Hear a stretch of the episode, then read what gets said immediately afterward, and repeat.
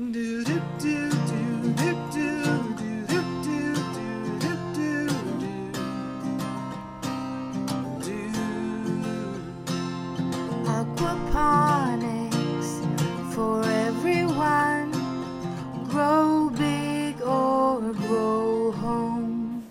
What's up, everybody? RK here, and today I wanted to talk to you guys about doing aquaponics in an apartment. So, I know I talked about it before. Um, the apartment aquaponics book has finally been released, and so if you are listening to this podcast, you know, the day that it gets released, you can go and get the book for free as a, a, digital Kindle version for free until Friday, July 10th. So if you just go on over to apartmentaquaponics.com, add your name and email there to the box, and it'll take you where you can go get your free book. Um, if you're listening to this after Friday, July 10th, head on over to apartmentaquaponics.com and uh, for uh, the next probably week or so after the uh, the the digital launch, I'm going to be offering. You can get the book for free. You know, if you just help me cover shipping and handling, I'll, I'll just send you a book. So um, head on over to apartmentaquaponics.com to get to get your your book on how to set up an apartment aquaponics system. Okay, so enough about the book. Um, let's start talk about actually doing aquaponics in an apartment. So um, you know, when I first got started, a lot of the info that I saw is, you know, there's there's backyard versions, there's commercial versions of systems, and and most of them require space and uh, you know, in an area to actually set something up. And so, for the last few years, I've been experimenting with different systems that you can run in your apartment and so there are some things that are just just different when doing aquaponics in an apartment compared to doing it say in a backyard or you know in a in a plot of land that you have somewhere. So let's talk about those things. So the very first thing is you actually have to get permission if you want to do an aquaponics setup in your apartment. Now i know that sounds weird you know but i remember I was wanting to build an aquaponics system all out of recycled wood pallets and um, and some stuff that I had laying around. And so I went, I got donated tin wood pallets, and I had them stacked up in my back porch. And uh, my my uh, the owner of the apartment actually called me and said, "What are you doing with all those wood pallets back there? You're blocking the fence, and we could actually get fined if you're blocking that fence. So, you know." You got to get rid of those pallets, and so uh, you know. So then I realized he said, "What are you wanting to do with those pallets?" I said, "Well, I want to I want to build an aquaponic system that I can put in the front porch and uh, make it look, you know, sort of kind of decent. He goes, Well, you need to send me a picture of that thing before you can actually set it up in the front porch. So, you know, that made me realize, you know, you actually do, when you're in an apartment, you have to ask permission, you know, if you can have stuff in your back porch and your front porch, you know, um, maybe something smaller like the, the system I teach you how to build in the book. You know, you don't really have to get a lot of permission because it's basically the size, you know, the fish tank's about the size of a, uh, you know, a small fish tank or a trash can, and and so it might not be that bad, but just to cover your ground, whenever you're doing aquaponics in, in an apartment, you want to make sure you you can actually do it, you know, uh, just make sure you can have some sort of thing like we're building in your apartment. Now, the next thing that you're going to have to ask yourself if you're in an apartment is about light. Your plants need a decent amount of sunlight to grow, and so you know if you're if you're in uh, you know the United States or, or or up above the equator, you know you, you if you have a south facing apartment, great. Your your apartment is right where the sun's gonna be basically all day long. But if you're on the north side of the uh, of your apartment where there isn't any sun, um, you know, it's blocked on the other side, well, now you're going to have a problem because you don't have what you need to actually grow the plants. Now, our apartment is actually sandwiched kind of right in between a bunch of, you know, big high rises. And so my back porch really only gets a couple hours of decent sunlight a day. And so when I first started my plants, they were always going long and skinny, trying to reach for the sun, and I was never ever able to really get good growth until I supplemented some lighting. So I got I got a bunch of T5 lights, and I would run the T5 lights along with the sunlight, and then my plants finally started to really, really grow really fast and really big like they do when you have a a decent amount of sunlight for your aquaponics.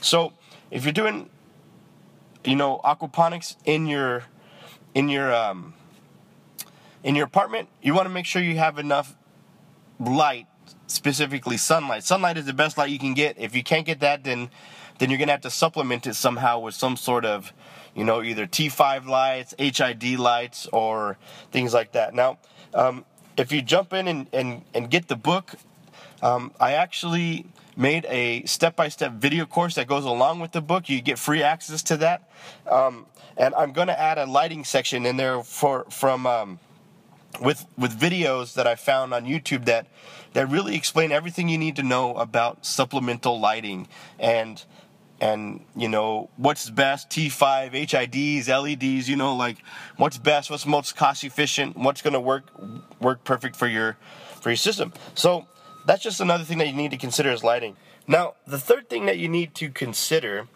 is the sound now whenever you're running a, you know like a, an ebb and flow type of system like i teach how to run in this book you're to get the sound of falling water. So, you know, every few minutes, the bell siphon is to fire and it's to dump all the water in your grow bed to your fish tank. And so it's to almost, I don't know, it's almost to sound like flush your toilet, you know, where it just, all of a sudden, all the water is to drop into the fish tank. And then the breather tube on the bell siphon is to siphon. And makes like a like a slurping sound and then it stops. And then you're pumping again and then it starts and it's going over and over and over again this ebb and flow and the water falling and in the breather tube breathing. And you know if you have that in your bedroom it might make you go crazy. You know, you might literally go crazy from sleep deprivation and whatnot. No, I you know I have it in my in my in my back porch, the ebb and flow system, and you know my neighbor likes it. He he he says you know it's like a it's like a watery effect. It's calming and it helps him sleep better, which is good. But sometimes in the middle of the night I can hear the thing running and I think, man, I wonder what all my other neighbors are actually you know thinking of this thing that's just making all this noise in the back porch. So just know that there's going to be a, the um, the sound of water falling and flushing out kind of rapidly because of the bell siphon.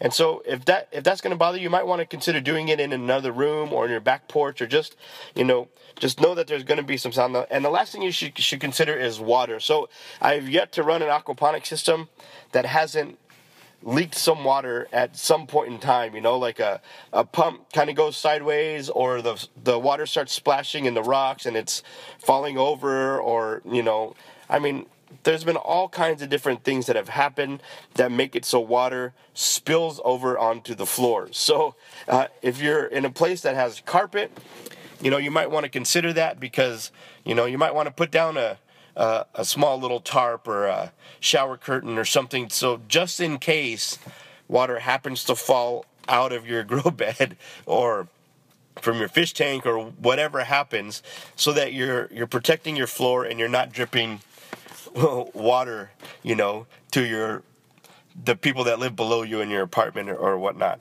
Now, um, when I was trying to design the apartment aquaponic system that I teach how to do in the book, uh, I, I messed around with a bunch of different types of ways to design it, you know, what type of system to run, you know, what should the size be. And so I went with a media based ebb and flow system. And the reason I did that is because for me, the easiest way to get started is by doing you know, a media based system, which is just rocks, using rocks as your grow bed and as your solids filter. And the, the reason I, I did that is just you know, it's easy. Throw some rocks in and then pump pump pump the fish tank water up to it. And the rocks work as a solid filter. The very first system that I ever built was a, you know, like an NFT PVC system.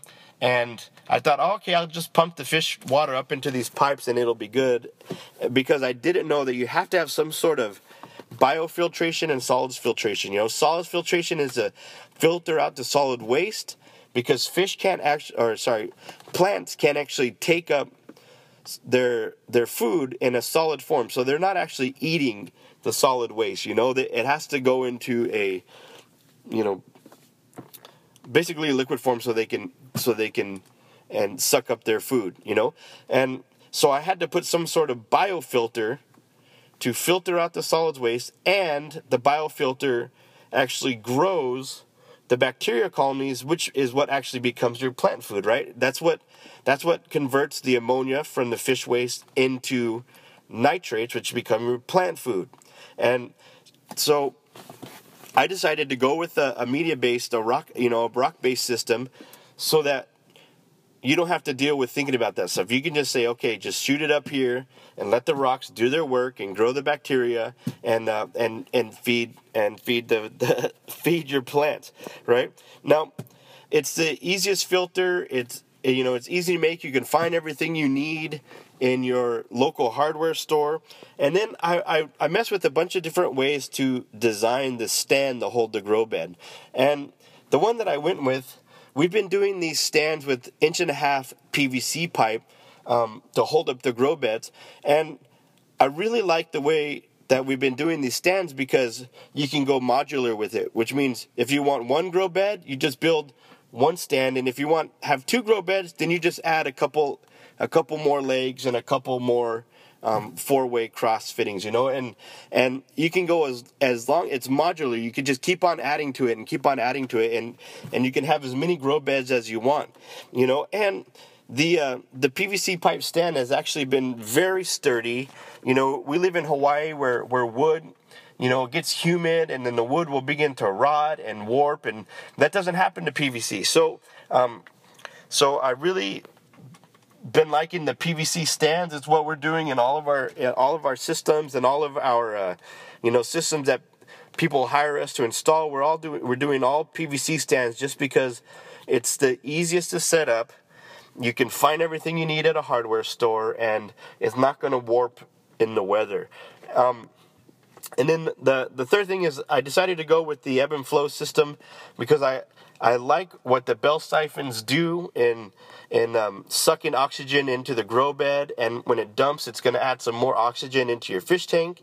So you don't need a you know an extra air pump in your fish tank.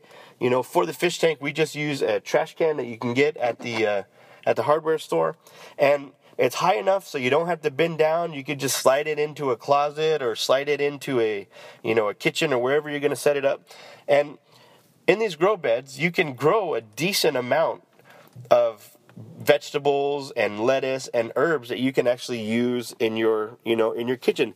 So um, it's basically a perfect little system to get started, to learn how to do aquaponics, to have something going in your apartment, and uh, I think you'll really like it. So again, if you head on over to apartmentaquaponics.com, you can pick up a book and um, and remember if you if you get this before July 10th, go over. You can have the digital version, the Kindle version for free.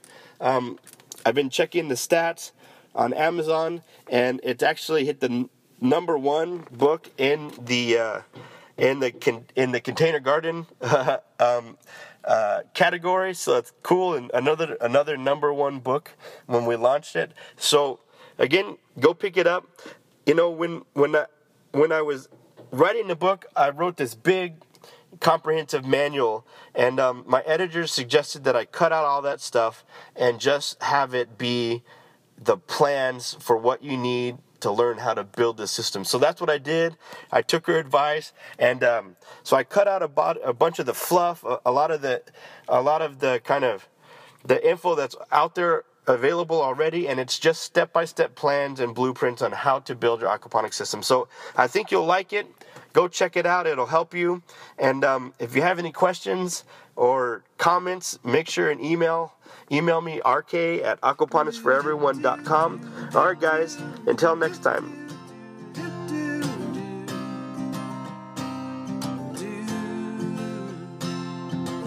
you enjoyed this podcast, subscribe on iTunes and leave us a review or go to www.aquaponicsforeveryone.com or like us at facebook.com slash aquaponicsforeveryone.